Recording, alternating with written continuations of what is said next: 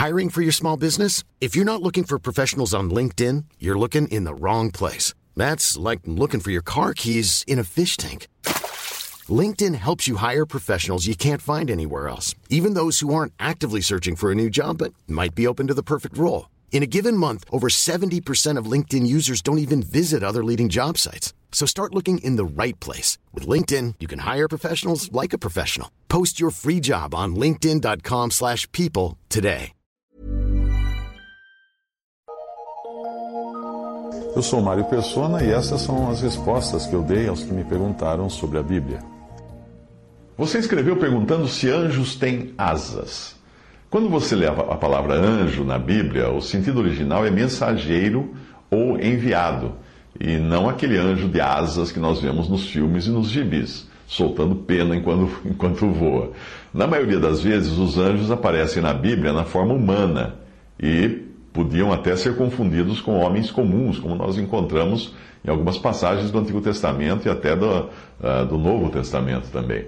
Geralmente, dependendo da tradução que você utilizar, quando você encontrar a expressão o anjo do Senhor, provavelmente ali está indicando que é o próprio Senhor Jesus vindo em forma humana, antes de nascer neste mundo uh, nos evangelhos.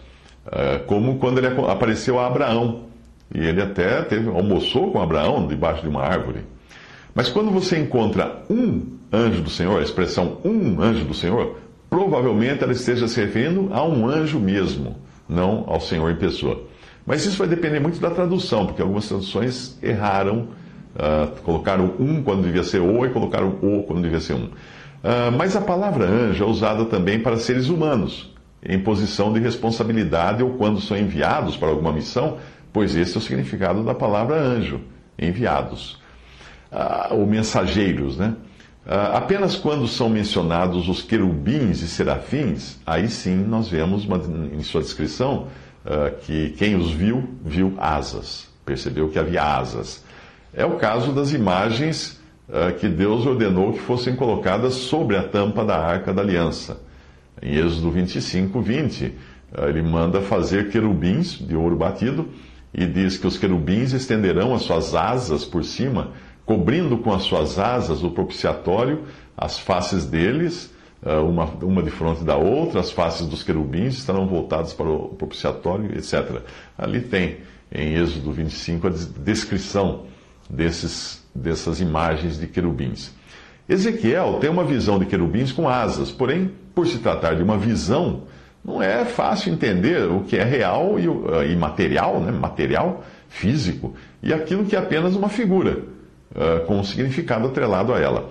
Veja Ezequiel 10,5. E o estrondo das asas dos querubins se ouviu até o átrio exterior, como a voz de Deus Todo-Poderoso quando fala.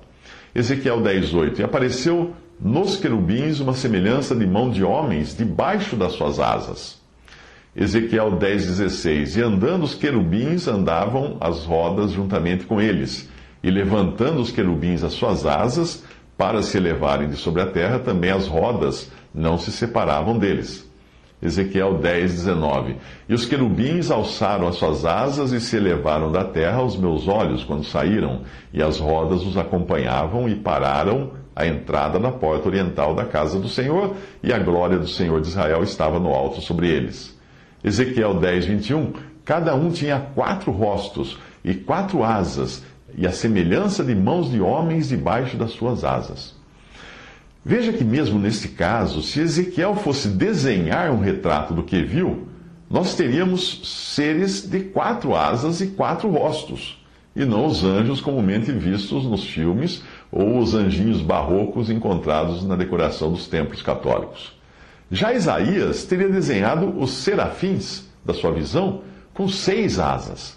Isaías 6,2: Os serafins estavam acima dele, cada um tinha seis asas com duas cobriam o rosto, e com duas cobriam os pés, e com duas voavam. É claro que nós não podemos descartar, descartar o fato de que essas asas poderiam ser apenas simbólicas, porque na Bíblia nós encontramos passagens nas quais até o próprio Deus é mencionado como tendo asas de penas. Em Salmo 91,4: Ele te cobrirá com as suas penas, e debaixo das suas asas estará seguro, a sua verdade é escudo e broquel. Zacarias também tem uma visão de mulheres com asas. Zacarias 5,9: Levantei meus olhos e olhei, e eis que duas mulheres saíram agitando o ar com as suas asas, pois tinham asas como as de cegonha, e levantaram o efá entre a terra e o céu.